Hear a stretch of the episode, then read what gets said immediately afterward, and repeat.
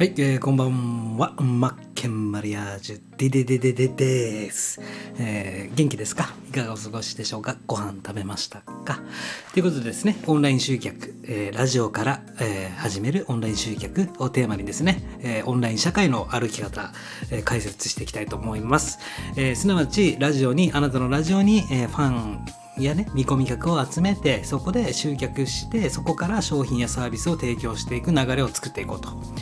ということで、えー、今あシリーズ化してやってますが、えー現在やってるところはじゃあそのオンライン集客するためには、まあ、仕組み作りだったり基盤構築動線作りとかねいろいろ重要にやっていかなければいけないことがたくさん出てきますよと。まあ、一つ一つクリアして一個ずつ実践していくと必ずたどり着けるんで、えーぜひついてきてください。ということで最初の部分土台作り、えー基盤構築というものが必要になりますよと。じゃあ基盤構築するためにはそのねあなたのラジオを基地として起点として考えるためには、えーどういったものが必要なのかというとプロフィールの作成だったりとかターゲット層ペルソナを絞るあとはコンセプト設計で使うウェブツールテンプレートだったり商品やサービスを設計していったりとかサムネアイコンロゴ顔ですね。そして SNS の運用こういったものが必要になってくるよというお話をさせていただいております。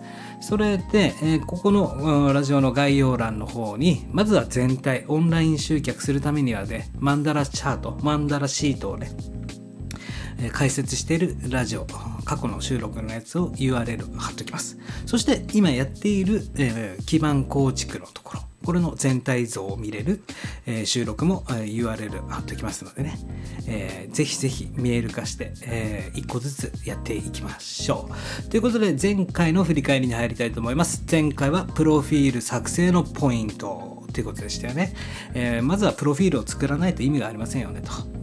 でプロフィールを作るためにコツとしては、えーまずはあなたは誰の何の悩みを解決する人ですかに答えられるようにしましょうと。そしてラジオページに来た時にあなたは何者そしてあなたのラジオを聞くことであなたは何ができるね私に何をしてくれますかそういったことを明確にしていきましょうねというお話をさせていただきましたえー詳しく知りたい方は前回の配信見ていただけたら非常に嬉しいです。そして、まあ、プロフィールはあらかたできたけども、じゃあ実際誰に今度は商品サービス、メッセージ、えーね自分のラジオ配信を届けていきましょうかと。でビジネスのね基本中の基本一番最初にやるべきこと、えーここはね絶対踏み外せないし、えー大切な要素と言っても過言ではないんですが、えーターゲット層とペルソナというものが必要になってきます。このターゲット層とペルソナ、えーこれをね作っていかなければいけないんですけどもそのターゲット層とペルソナねハテナってなるかもしれないんですけど一つずつ理解していただければ大丈夫ですんでね、えー誰にメッセージ、えー届けるかということですよね。そのためにはターゲットを1人決めないといけません。そこで、えーと、ターゲット層とペルソナ、えーまあ、ターゲット層は何歳から何歳とかね、えー理想の顧客層はどんな人なんかね、こう、今日はね、そういったお話をさせていただきたいと思うんですが、えっ、とですね、ここね、ほんとね、ターゲットとペルソナって一番最初にビジネス始める上であの進めていかなきゃいけなくて、結構大変っちゃ大変かもしれないですよ。ただ、ここが固まってしまうと、あとは走り出すだけ、その人に対してメッセージを届けるだけっていう流れになるんで、ここだけね、頑張って、えー固めてしまいましょう。そうするとね、本当に気持ち楽になってきますから。自分は何のためにやってるんだっていうのがねはっきり分かりますしぶれないですから、ね、この人のためにこういった人のために僕私はこういう商売を届けたいんだっていうのがねはっきりしてきますのでえー、なんとかね一歩進めていきましょう。じゃあ見ていきましょうね。真ん中に今日はじゃあターゲット層とペルソナというのを設定しました、えーこの柱をね取り巻くのはじゃあターゲット層は何歳から何歳って、えーいうことをねまず考えていかなければいけません。なぜこうやって考えていくかというとちなみにですよペルソナというのはたった一人の理想の顧客像の設定ってことなんですよ。ペルソナをよく決めましょうっていうんですけどね。じゃあですよそれに対してターゲット層ターゲット層って言ったらまだ幅広いですよね。何歳から何十代から何十代までっていう。じゃあこれをね、えー形にするとするとじょうろですよね。じょうろフィルター。大きいお皿から入ってどんどんどんどん絞り出して抽出していくっていうイメージですよね。じゃあこれをコーヒーに例えるとコーヒー豆がいっぱいあります。ね。焙煎してそっからねえっ、とうまみを抽出してエスプレッソコーヒーっていう本当に美味しいコーヒーが出来上がるじゃないですか。コーヒー豆からエスプレッソコーヒーができるようにやっぱり最初はターゲット層というね何歳から何歳ぐらいに向けてっていうのを決めてから最終的にペルソナ唯一理想の顧客像一人を決めていきましょう。っていう流れになりますよっていうイメージを持っといてください。じゃあ最初にターゲット層は何歳から何歳ですかっていうのをねまずメモでもいいから書いといたらいいですよ。あの頭の中じゃ絶対ダメで。これはねあの書き留めといた方がいいんですよ。で例えば35歳から45歳の女性とかねターゲット層ですよね。女性。で、え理想の顧客像はどんな人ですか？とか。じゃあ35歳から45歳の女性のどんなあ自分にとってこういった女性。最初は闇雲でいいです。ね。えーそんなね細かく考える必要ないんですよ。こういったふわふわ系女子とかね。森ガール的なナチュラル系女子みたいなね。何系とかでもいいと思うんですよ、えーで、えーこれをじゃあ迷うな分かんない浮かばないという方は、えー大手サイトプラットフォームからリサーチするといいですよというお話ですね。じゃあ物販商品物売るところじゃあどういったところからリサーチしたらいいかというと人が集まってるところですよね。じゃああなたにとって物を買う時ですよ。インターネットでショッピングする時に。どういったところで普段買いますか？アマゾン楽天もうもちろんいろんなところありますけども大体まあ大手一番人が集まってそうなところといえばやっぱり集客力のあるアマゾンや楽天だったりとかしますよね。じゃあそこに何があるかというとじゃあその自分と似たような商品扱おうとする商品そこの購入者のレビューを見ていくんですよ。こ上からもう全部見ていったらいいと思いますね、全部見ていくとじゃあどのぐらいの年この商品に対してはどのぐらいの年代の人たちが買ってるんだと。じゃあはたまたねこれはじゃあ女の人だったら旦那へのプレゼントなのかもしれないとかね。はたまた男の人かもしれない。女性この商品で女性が買うんじゃないのと思ってても実は男性が買ってるっていう場合もあるしそういったまず自分がこれから商品作っていきたいとか商品を持とうとする似た出品者あ出品者っていうか似た商品そこに集まっているレビューをどんどんどんどん分析していくんですよ。見ていくんですよ。楽天なんか特に何十代とかね男女比率とかで全部データで出ますからね。すごく分かりやすい。でそれをしていくことによってある一定の法則とかも見えてくるんですよ。あ同じ悩みだなみんなとか。あ意外な悩みだなとか。でそれが何かというと潜在顧客というものなんですね。潜在顧客。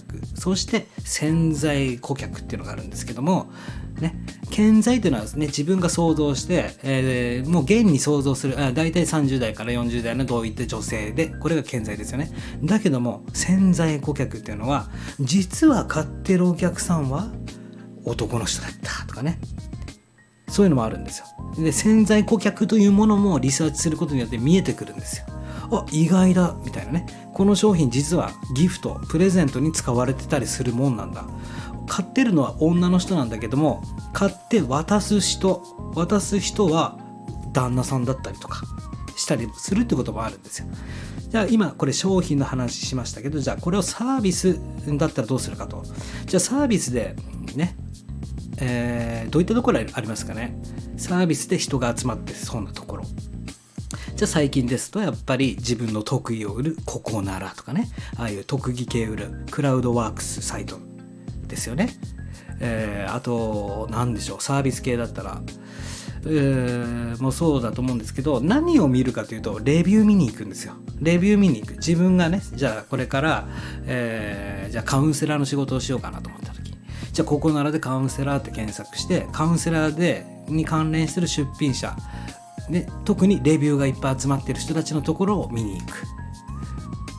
そうすることによってターゲット層が見えるしどんどんどんどんペルソナっていうのも見えてくるんですよ。そうするそういうふうにどんどんどんどんねリサーチするっていうことは要は大切ですよというお話なんですよね。そして続きましてこのたった一人の仮想のプロフィールを作成しましょう。っていうことなんですね、えー、もう履歴書作っちゃうんですよ。ね。でなかなかそれ思い浮かばないわと。ね。いう方もいると思うんですけどじゃあどうそういった時にはどうしたらいいか。理想の顧客像を自分にするということですね。自分。自分の履歴書を改めて書いて自分をお客様にしてしまえばいいんですよ。じゃあどういった項目が必要なのかというとちょっと待ってくださいね、データの方開きますからね。僕もねいろいろテンプレートあるんですよ。このペルソナ設定とかねターゲット設定コンセプト設計とかのね。こういうのをね集めていくとすごくいいですよ。少々お待ち願いますか？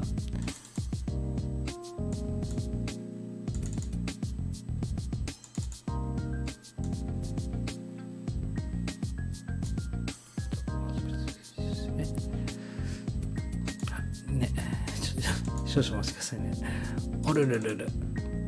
おるるる。えっとね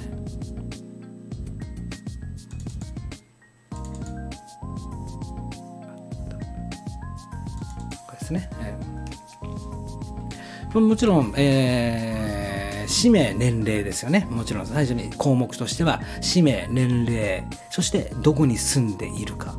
ね、休日は何をしているかですね。普段は何時に出勤して何時に帰ってくるか。この辺もね、あえて細かく設定してあげるんですよ。ね。で、好きな食べ物は何かとか。で、好きな雑誌は何か。好きなテレビ番組は何か。えー、この辺もね細かく、えー、なんで大切かというと細かく設定していくことによってどんどんどんどんその人に対する言葉が生まれてくるんですねメッセージが。その人に対して発する言葉がどんどんどんどん生まれてくるんで最初は大変かもしれないけど細かく、えー、絞り出していくっていうことが大切になります。それでよくですね、ここね、ペルソナ、えー、あのペルソナ設定のやり方なんかをね、Google 検索すると、あらかじめもういっぱいテンプレートってあるんですよ。僕今さっきね、あの年齢とかね、何歳とか言いましたよね。で、名前を決めなさいっていう人もいるんですよ。あえて名前をね、決めなさいと。今北加藤っていうな、あ今北加藤じゃダメですね。加藤、加藤なんですか？加藤めぐみとかね。めぐちゃんとかもう名前を付けちゃうんですよねそういうふうにやるっていう人もいました、うん、僕は名前までは付けなかったですけどもえっ、ー、といっぱい絞りましたよ。で理想のお客さんっていうのは自分というものも作ったし自分が好きな人この人に一番受けてもらいたいっていう人の履歴書も作りました。で履歴書を作ることによってそこからどんどんどんどんじゃあその人を喜ばせようとする言葉がどんどん生まれてきますと。で続きましてちょっとねターゲット層ペルソナの真ん中の右側、えー、実際のペルソナはずれる。ここ本当に大事なんですけどね、えー、じゃああらかじめターゲット層を決めました。そしてペルソナを決まりましたと。じゃあいざ商品サービスをスタートさせました。だけどね実際って、えー、ペルソナずれたりするんですね。決めていたペルソナに対して。ね。でずれた時にどうするかというとそれが本当に買ってくれているお客さん。ペルソナじゃないですか。真実のペルソナなんですよ。じゃあその人にどんどんどんどん合わせていく。そしてずれたら今度あの買ってくれた人にどんどんどんどんペルソナっていうのを合わせていくんですよ。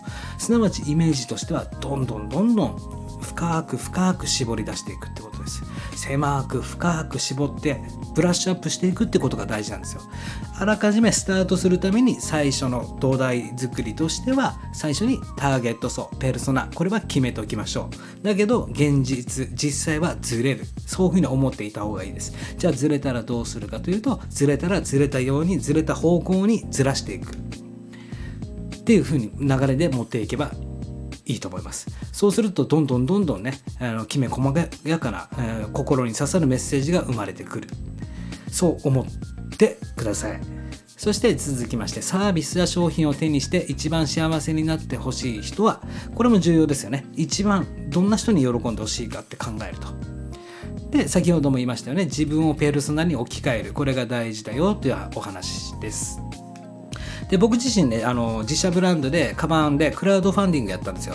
でその時に、えー、トートバッグ本側のね、えー、トートバッグを作って出したんですけども最初は女性をターゲット層、ね、35歳から45歳ぐらいの女性でで楽天にリサーチしに行って同じようなカバン、ね、女性が女性のページですよね。女性専用のページに。でそこでリサーチしてターゲットを決めたんですよ。でいざクラウドファンディングやりました。でペルソナも決めま決めましたよ。どういった女性でってね。ビジネス系の女性でみたいなね。OL の男のどこの OL でみたいな。ことを細かく決めたんですよ。でいざ、えー、クラウドファンディングスタートさせさせたと、まあ、出品しました。商品サービスを始めました。だけど実際買った人、ね、関東済み東京の40代の男性だったってね。そこが中心メインターゲット。これが真実なんですよ。ね、これがすなわちペルソナがずれるってことなんですよ。まあ、もちろん僕のリサーチも足りなかったのかもしれないんだけども、えー、実際は本当にやってみないとわからないんですよ。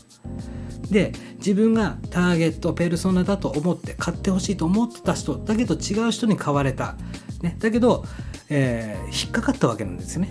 そうやって決めたじゃないですか最初に。ターゲット層ペルソナを決めたにもかかわらず違う層の人たちが買ってくれた。だけどその違う層の人たちっていうのはあなたのメッセージを見て買ったのは間違いないんですよ。その人たちにももちろん刺さる。刺さったんですよ。たまたま。たまたまっていうか刺さったんですよ。じゃあもっとじゃあ買ってくれた人に刺さる言葉を作っていかなければいけないよというお話です。ということで、えー、ビジネスをする上で一番重要な部分このターゲット層とペルソナを決めてそしてずらずれるんで深くどんどん絞っていきましょう。イメージはエスプレッソコーヒーを抽出するようにというお話でした。えー、っとですね、次回は、えー、次回はですよ、次回はですね、はい、えー、次回はですね、えー、コンセプト設計に入りたいと思いますね。じゃあ、ターゲット層、ペルソナを決めました。プロフィールも固まりました。これさえまずね、できればね、だいぶ気持ちがすっきりします。前向きになる。よし、やろうっていう気持ちになりますんでね。この2点は頑張った方がいいと思います。で、続いて、えー、コンセプト設計っていうのをね、次回はやっていきたいと思います。コンセプト設計する上で大切な、えー、9つの柱、ね。ビジョン、ミッション、コンセプト、あとはねタグラインメッセージっていうのがあるんですよ。で洗脳と共感。これはねテクニックだったりするんですけども。で提供スタイルの強みだったり理念ベネフィット型顧客型。でキーワードを収集していこう。こういうのが大事になってくるよっていうお話です。でコンセプト設計。この土台作りが決まるとあなたの商品やサービスがようやく、えー、スタートに切れるというかどっしり構えることができますんでね。一個ずつ大変かもしれませんがやっていきましょうもしわからないことがあれば遠慮なしにコメントレターくださいそれをね元にラジオ配信していきたいなと思いますんでね、えー、一個ずつね迷って立ち止まってないで、えー、一緒にねオンライン社会を歩いていきましょう。ということで、マッケンマリアージュでした。ちょっと今日は長くなってすいませんね。また夜遊べたら遊びましょうね。じゃあねバイバイ。